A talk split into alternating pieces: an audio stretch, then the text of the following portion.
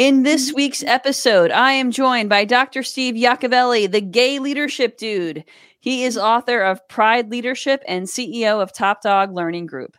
We'll chat about the first ever transgender woman inducted into the National Women's Hall of Fame, a $2 billion investment into Black owned businesses, Black women owned businesses, and more. Hey there, my name is Bernadette Smith. Welcome to Five Things in 15 Minutes, my weekly show where I bring good vibes to DEI. That is good vibes to diversity, equity, and inclusion with a little dash of corporate social responsibility. What I've found is that there are lots of news stories about what's going wrong in the world and lots of negative data.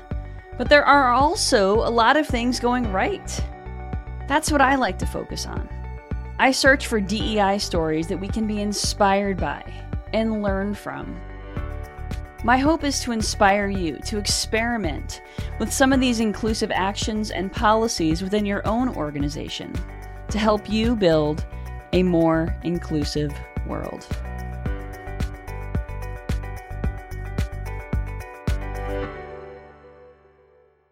Let's get started. Steve, will you please introduce yourself and tell the world a little bit about who you mm-hmm. are? Thank you, Bernadette. I'm so excited to be here. This is way overdue for us. Um, so, I am indeed uh, Dr. Steve Yacovelli, pronounce he, him, and his, uh, the owner and principal of Top Dog Learning Group. And I am indeed also known as the gay leadership dude. So, you immediately know three things about me with that self described title that um, I am gay, that I self identify as a dude. And I really like to talk about leadership, especially inclusive leadership for our client partners that we have around the globe. Awesome, Steve. Well, let's talk a little bit about your book and Pride Leadership. What is one thing that you would like every LGBTQ person to know about their leadership potential? Yeah. So in, in Pride Leadership, you know, I, I uh, strategies for the LGBTQ plus, I say plus instead of plus just to be cool, uh, leader to be the king or queen of their jungle. It, it, it really started out as a quote unquote generic leadership book as I was going down this path and doing my research. And I've been in this field for like 30 ish years and you see patterns of what works and what doesn't. And so that's kind of where I started putting things together. And then I started looking at our LGBTQ plus uh, leaders kind of doing some volunteer work, social justice work, like I know you and I do. And I started kind of looking at them through a different lens. And, and my little Carrie Bradshaw, if you remember Sex in the City, went off. And I couldn't help but wonder is being queer, general term, help you look at leadership differently? And so the six competencies that I focus on in Pride Leadership are authenticity, courage, empathy, communication, relationships, and culture. And so when you put those through the rainbow lens, as I like to say, is there something different? And and, and I argue, yes, there is. You know, exercising our authenticity as a leader. Now, everybody gay or straight or anything in between, can really embrace authenticity as a leadership superpower. But what does that look like when it's through the queer lens? And so, you know, if I'm out at work, that's being my authentic self, and we could channel that power to be an even more effective leader than we already are. Awesome. I love that. I think that's really, really valuable for folks to realize because sometimes we let our marginalizations kind of get the better of us, but there's an opportunity to flip the script. Yep. Absolutely. I- I love it. So, Steve, you live in Orlando, and I know that you have an anti diversity governor DeSantis there. And there's a lot of um, anti LGBTQ laws being passed or proposed, and sort of anti, it's an anti diversity climate in the state right now. How, how are things going from your perspective? What's giving you hope?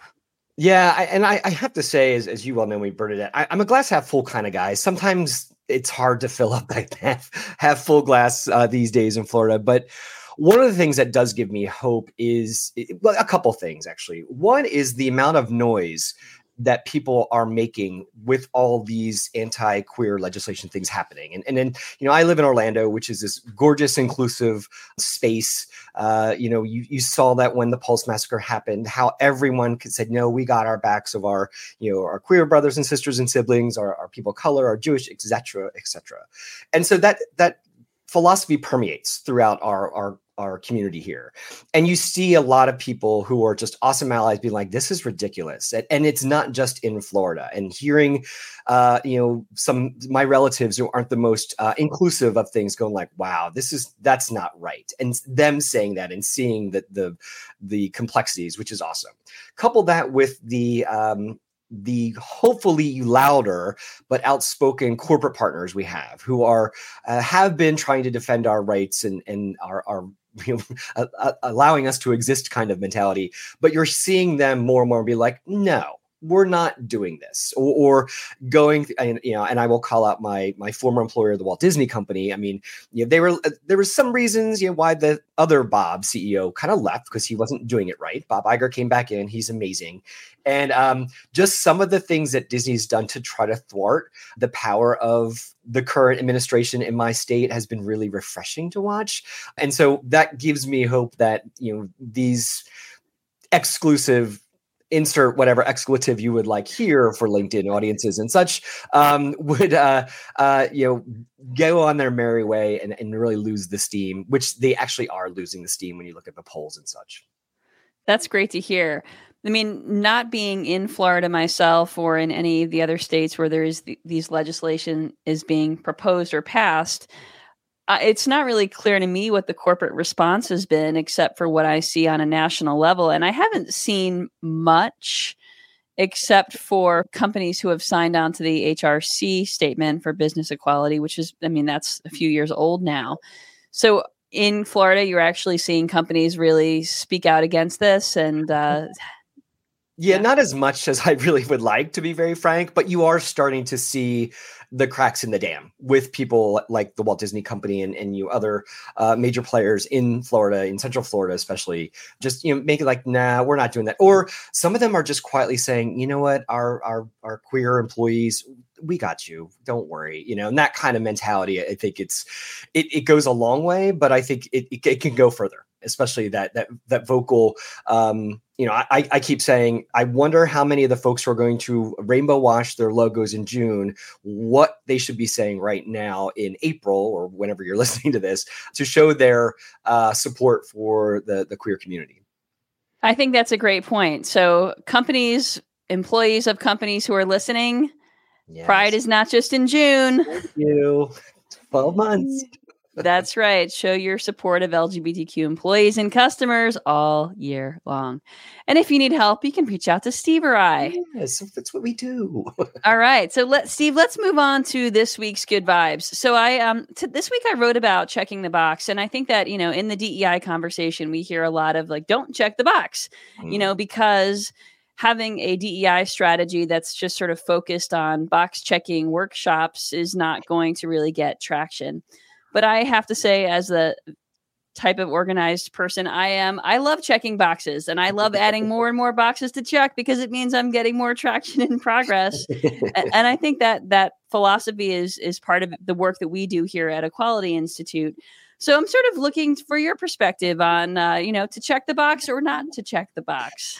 Well, you know, whenever we look at um, inclusive programming for the, the workplace, I approach it as a change management project. And, mm-hmm. um, you know, years ago I worked for IBM and I was a change consultant. And and you know what we're trying to do when we brought in a new business process or new technology tool we're trying to change humans behavior. Well it's the same thing with a D&I initiative. And so I think tech, uh, tick boxes are one of many arrows in your quiver Absolutely. when it comes to making that that behavior change and making that cultural shift within the workplace. And so sure you know well hey let's do unconscious bias training tick tick tick tick awesome. But what else are we doing? What executive sponsorships are out there? How are we having that continuous communication strategy? What's our measurement strategy look like beyond the butts in seats kind of stuff? So boxes are cool, but if you're only doing boxes, then you are you're not going to change behavior and hearts and minds like you want to. Absolutely. And I think that we need to make sure those boxes are holistic, cross functional, mm-hmm. and they build on each other. And we want to celebrate every time we check a box and keep the momentum up. Okay, Steve, let's move on to this week's Good Vibes. The first story comes from the National Women's Hall of Fame, which just announced its new inductee class. And for the first time, there is a transgender woman whose name is Sandy Stone. She's an amazing artist and academic in the field of transgender studies. And one of the other new inductees this year is Kimberlé Crenshaw, who coined the term intersectionality. So a great class this year for the National Women's Hall of Fame. And, and I and I love that they're expanding the diversity of their members or of their inductees. Yeah, I I I, I read that um, story as well, and I was like, and one, I was like, I need to know Sandy Stone's story more, mm-hmm. and and you know, like that kind of like we should know her uh, amongst of the other uh, you know uh, pillars of our our queer community. And but yeah, it's it's things like that that you know some people might be like, oh, that's a small step, but you know what? If I'm a, you know a trans woman and seeing that, I'm like, oh awesome. You know, like that has to feel good just to be seen and uh, especially someone like that honored uh, within such a, a big uh, organization. So I think it's awesome. I think it is too. And representation does matter, visibility matters. And especially when there are so many anti LGBTQ things happening, we have to celebrate what's going right. Yep. Okay, the second story is the regarding the March Madness finals. The women's ND, NCAA basketball finals set record viewership numbers, and in part because it, it was broadcast more. Uh, it was on ESPN and ABC this year. But what I think was also really interesting was another story that came out of the championship, which was the double standard that was, uh, let's just say, forced upon Angel Reese, who is the star of LSU, who made a hand gesture that Caitlin Clark, the star of Iowa State, did earlier in the in the finals. And Angel Reese was dragged by the media Angel Reese, by the way, is a black woman, and she was dragged by the media. Caitlin Clark was not. So we got to see sort of a racist double standard up close for the exact same behavior. And even though it's not really a good vibe, I do love the teachable moments, and I do love the viewership numbers for women's basketball. Yeah.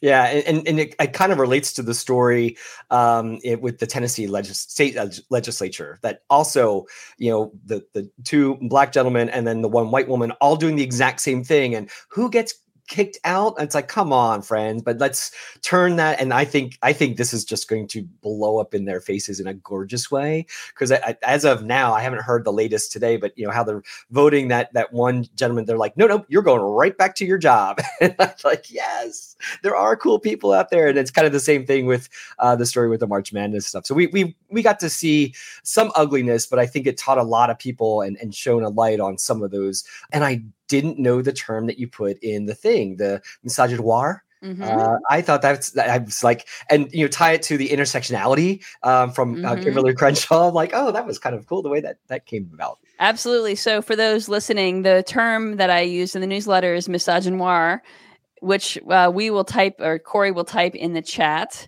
And that essentially is misogyny, which is anti woman bias, but specifically against Black women. So I certainly did not coin that term, and yeah, we will yeah. figure out who did and make sure that gets in the show notes as well. That's great.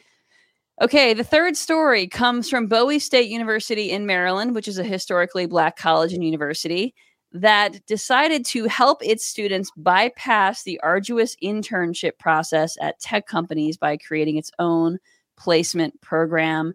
The program has mentorship programs, it has partnerships with Deloitte and NASA and the federal government, and it's really expanding the opportunities for these young computer science students who could be our future tech leaders. I love it. You know, and, and this one really, really resonated with me because I have a lot of clients in big global manufacturers who are, who want to do the right thing and really diversify their um, employee base, but they're they challenged on how to do that. So programs like this, where they could just tap into that that awesome pipeline, I'm like, yes, more of this, please, uh, because I think that's where some of those changes happen. You know, companies want to do the right thing, but finding the the right process in the way. I mean, you figure each company has to figure that out on their own. If they can just tap into an existing program like Bowie State, uh, Bowie State's um, internship program, like how cool is that? I love it. I love it. It's a win-win for everyone, right? And I think it's just showing that sometimes we need to disrupt the way things have already been done, have been done in the past.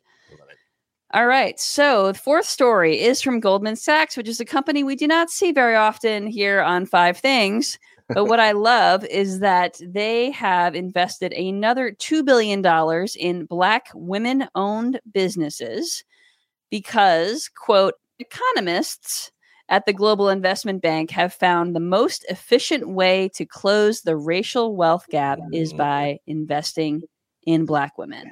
So the money's mm. going towards everything from small business grants to incubator programs and a lot more to help those women thrive. I think it's great, and and you know I I, I liked that they did it based upon research and looked at how that ripple effect goes from that that um, black woman owned business to the community to who they hire et cetera et cetera et cetera and and based it upon the data because as you and i both know and i'm sure a lot of folks listening uh, and watching know that you know being inclusive is good for business. And so by by doing strategies like that thank you goldman sachs for showing that this is the smart way to be both inclusive and and hit bottom lines where we should.